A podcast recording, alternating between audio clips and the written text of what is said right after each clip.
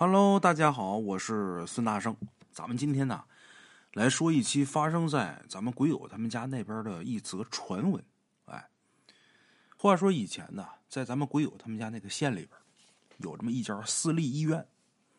因为他们那个地区比较贫困落后嘛，所以这个医疗水平整体上得说比较低下，尤其是在卫生方面做的特别粗糙。就比如说咱们今天要说这家私立医院啊，这家医院经常会偷偷的把一些医疗废品随便的就给倒到附近的山沟里边，哎，素质特别差。这些医疗废品里边。它可不单单是那些点滴的瓶子、针管、针头什么的，哎，里边有时候还夹带着死婴、死胎。不过咱说医院里边有这些也不足为奇，哎，每个月总有那么两三具，时间长了，这沟里边这个小孩的尸体就多了，胎儿沟就是因此而得名的。哎八十年代那会儿啊，因为这医院处理方式不得当，所以导致胎儿沟那地方小孩尸体遍地，经常有人在沟里边看见小孩尸体。尸体多的地方嘛，总有一些传闻。据说在附近住的居民呢，总是在半夜能听到胎儿沟里边有小孩的哭声。有胆儿大的，曾经晚上的时候站在上面往沟里边看。就看这沟里边飘荡着绿油油的，全是磷火，就是咱们所谓的鬼火。老人说呀，那都是无家可归的怨灵。哎，这种传闻呢，听起来特别瘆人。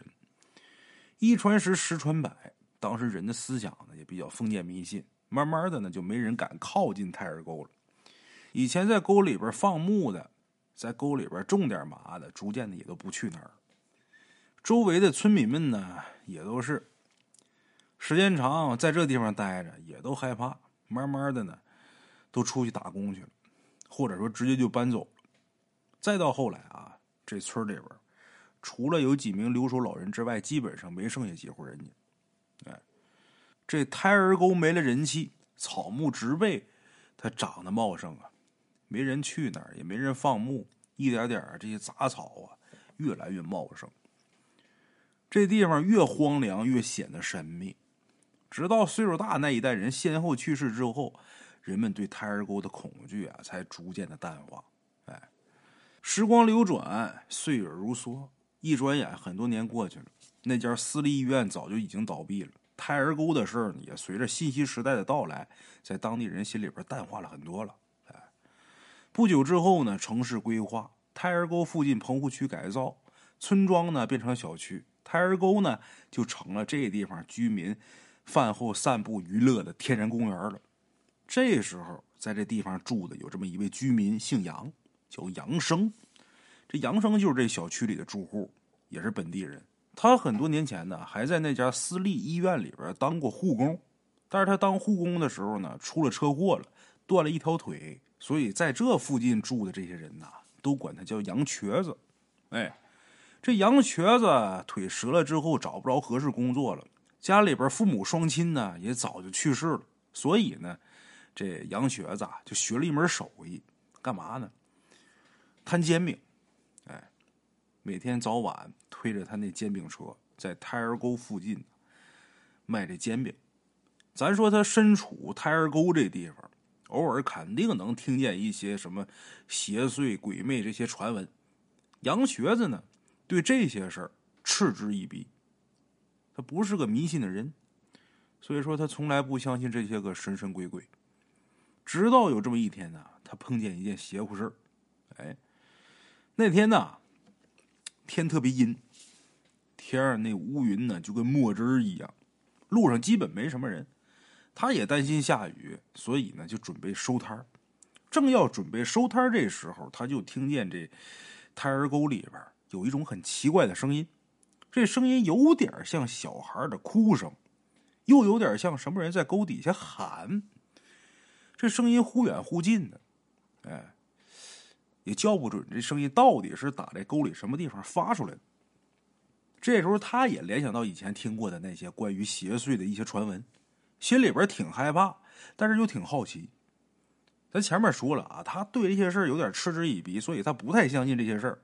在信息化时代，很多以前的灵异事件呢都被科学一一破解了，所以这杨瘸子呢就大着胆子往沟里边走，想看看这声音到底是打哪儿出来的，什么声音？哎，因为天阴嘛，胎儿沟上面啊飘着一层薄雾，看不清这沟里边的情况，只有那么几棵特别高大的老树冒出屋顶，纹丝儿不动的这树叶透发出死一般的寂静。离近了，他似乎是听清那声音是打哪儿发出来的，感觉就在下边这丛林里边。可他不知道脑子里边怎么想的啊，心里边放下鬼怪的想法，他当时就觉得这小孩哭的特别可怜，他就跟着这声音奔那方向找。就在他马上要走到沟边的时候，身后突然间有人叫他了。这一叫他，他瞬间清醒了，低头一看。哪有什么斜坡、丛林、婴儿那啼哭声啊？眼前是沟边的悬崖，他半只脚都已经抬起来了，就差这一步就掉下去了。杨瘸子突然间冒了一身冷汗呐，被这一幕给吓了一大跳，好半天才心有余悸的庆幸，哎，幸亏在这关键时刻有人喊他一声，救了他一命。一想起这声音，回头一看，自己那摊子。在自己那摊位前面有这么一个长相特别普通，大概看那样能有一个三十多岁这么一个女的在那站着，看那架势是要买饼，感觉这女的也是纯属是无意之举。哎，顾客临门，先把这心事先放下，心有余悸，心直突突，但是这会儿要买饼，人是懵的，先回摊子前面先招待人家，给人做饼。这女的要了五套煎饼，给了一张一百块钱。杨瘸子客客气气给人做了五套煎饼，什么薄脆呀、香肠啊、火腿，就是加各种加蛋，能加的全往里边加。最后收了很少的钱，哎，找给女的很多的钱，心里边感谢人家，要不人家这一声喊，这会儿自己啊不定怎么事儿。这女的一看这杨瘸子多给了嘛，也高兴。道了一声谢，走了。这女的也不知道自己无意啊救了杨瘸子一命。杨瘸子就在这女的走了之后啊，表情一变，一想刚才那事儿心里边就发松。哎，再看看，整天面对的这胎儿沟，这时候再看这胎儿沟，有一种说不上来的毛骨悚然，越想越害怕。赶紧把摊子一收拾，赶紧往家跑。回家之后，把这门呢。关的严严实实，靠门上这心扑通扑通跳，半天都回不过来魂儿什么事就怕这个发生的时候，你可能不觉得什么，事后一回想，后怕。这心扑通扑通的。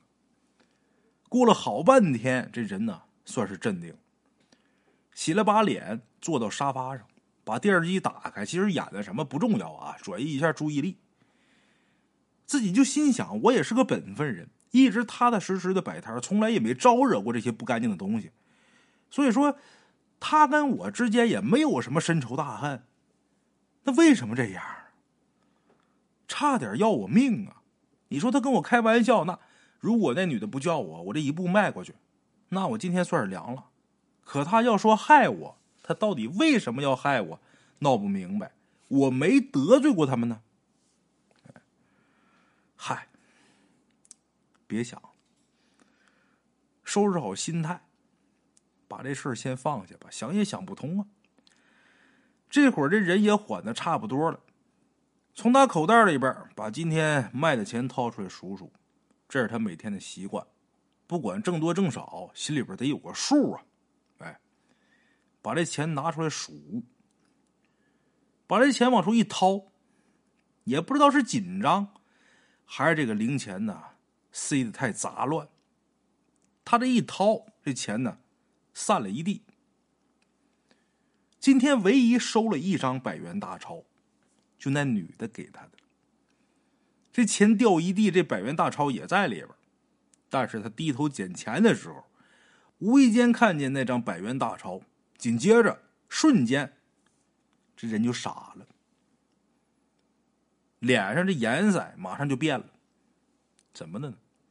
那张百元大钞就那么静静的在地上放着，颜色还是那么鲜艳。但是这会儿仔细一看，这可是一张死人用的冥币。好了，我是孙大圣，这是咱今天的第一个故事。接下来，大圣呢再给大伙说一个。咱们今天要说这第二个故事啊，是一位来自山东的这么一位鬼友给大伙提供的。哎，他自己说啊，我们家住在山东省这么一个十八线的小城市。哎，这事儿呢是他小的时候他爸呀在当地水泥厂工作的时候发生的。哎，他小的时候他爸呀是在他们当地一家水泥厂的车间里边干活。哎，据他爸讲啊，他爸工作那厂八十年代以前呢是有大窑的。哎。产出来的水泥呢，都会被放在一个巨深无比的一个坑里边。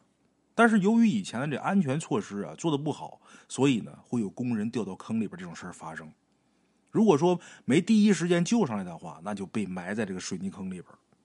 这种事故大概发生过能有两三次。吧，后来随着科技的进步，这工厂呢换了新设备，这巨坑呢也就没用了，就给填起来了，而且在上面啊盖了洗澡堂。工人们下班之后呢，到这儿去洗澡。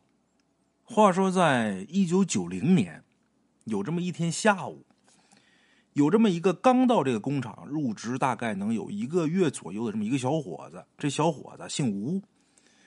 下班之后呢，这小伙子就跟着咱们鬼友他爸他们一起去这个澡堂里边冲澡。就原来巨坑那位置上面建的那澡堂，他们到这儿去洗澡。由于厂里这个澡堂的排水系统啊做的特别不好。再加上工人们干了一天的活，身上都是脏兮兮的东西，所以呢，经常有浑水呀积在小腿这地方，就是水呀排不出去。它的排水系统再次点这水再脏点把这排水系统再一堵，这水就排不出去嘛，地面都积水，都能积到小腿这地方。鬼友他爸那天呐，就进去冲吧冲吧，就准备出去啊换衣服回家，就这时候被一旁的新来的小吴。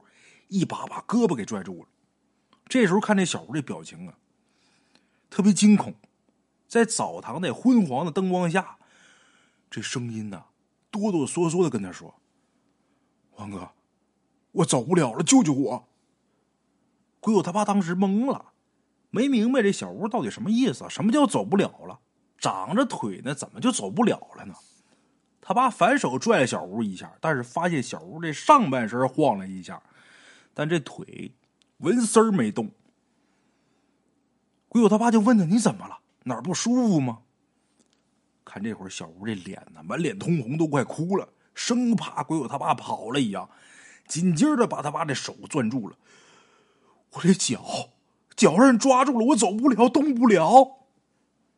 这时候周围洗澡的人呢，也都渐渐凑过来了。大伙儿一听，都七手八脚的帮忙拽着小吴。还有人特意摸了一下小吴这俩脚，看看是不是有什么东西把他这脚给绊住了。但是手伸到这水里边摸，水里边一切正常，没什么缠住绊住的东西。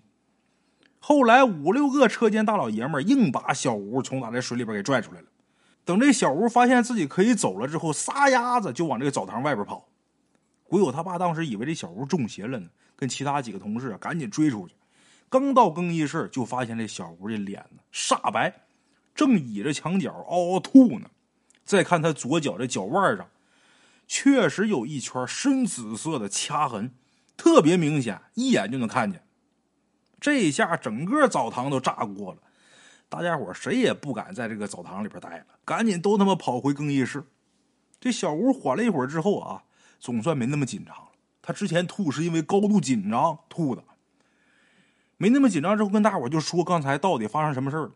他说一开始啊都挺正常的，但是后来感觉自己不知道踩了个什么东西，这水太浑了嘛，也看不清。他就挪了挪脚，但是还是感觉踩着东西。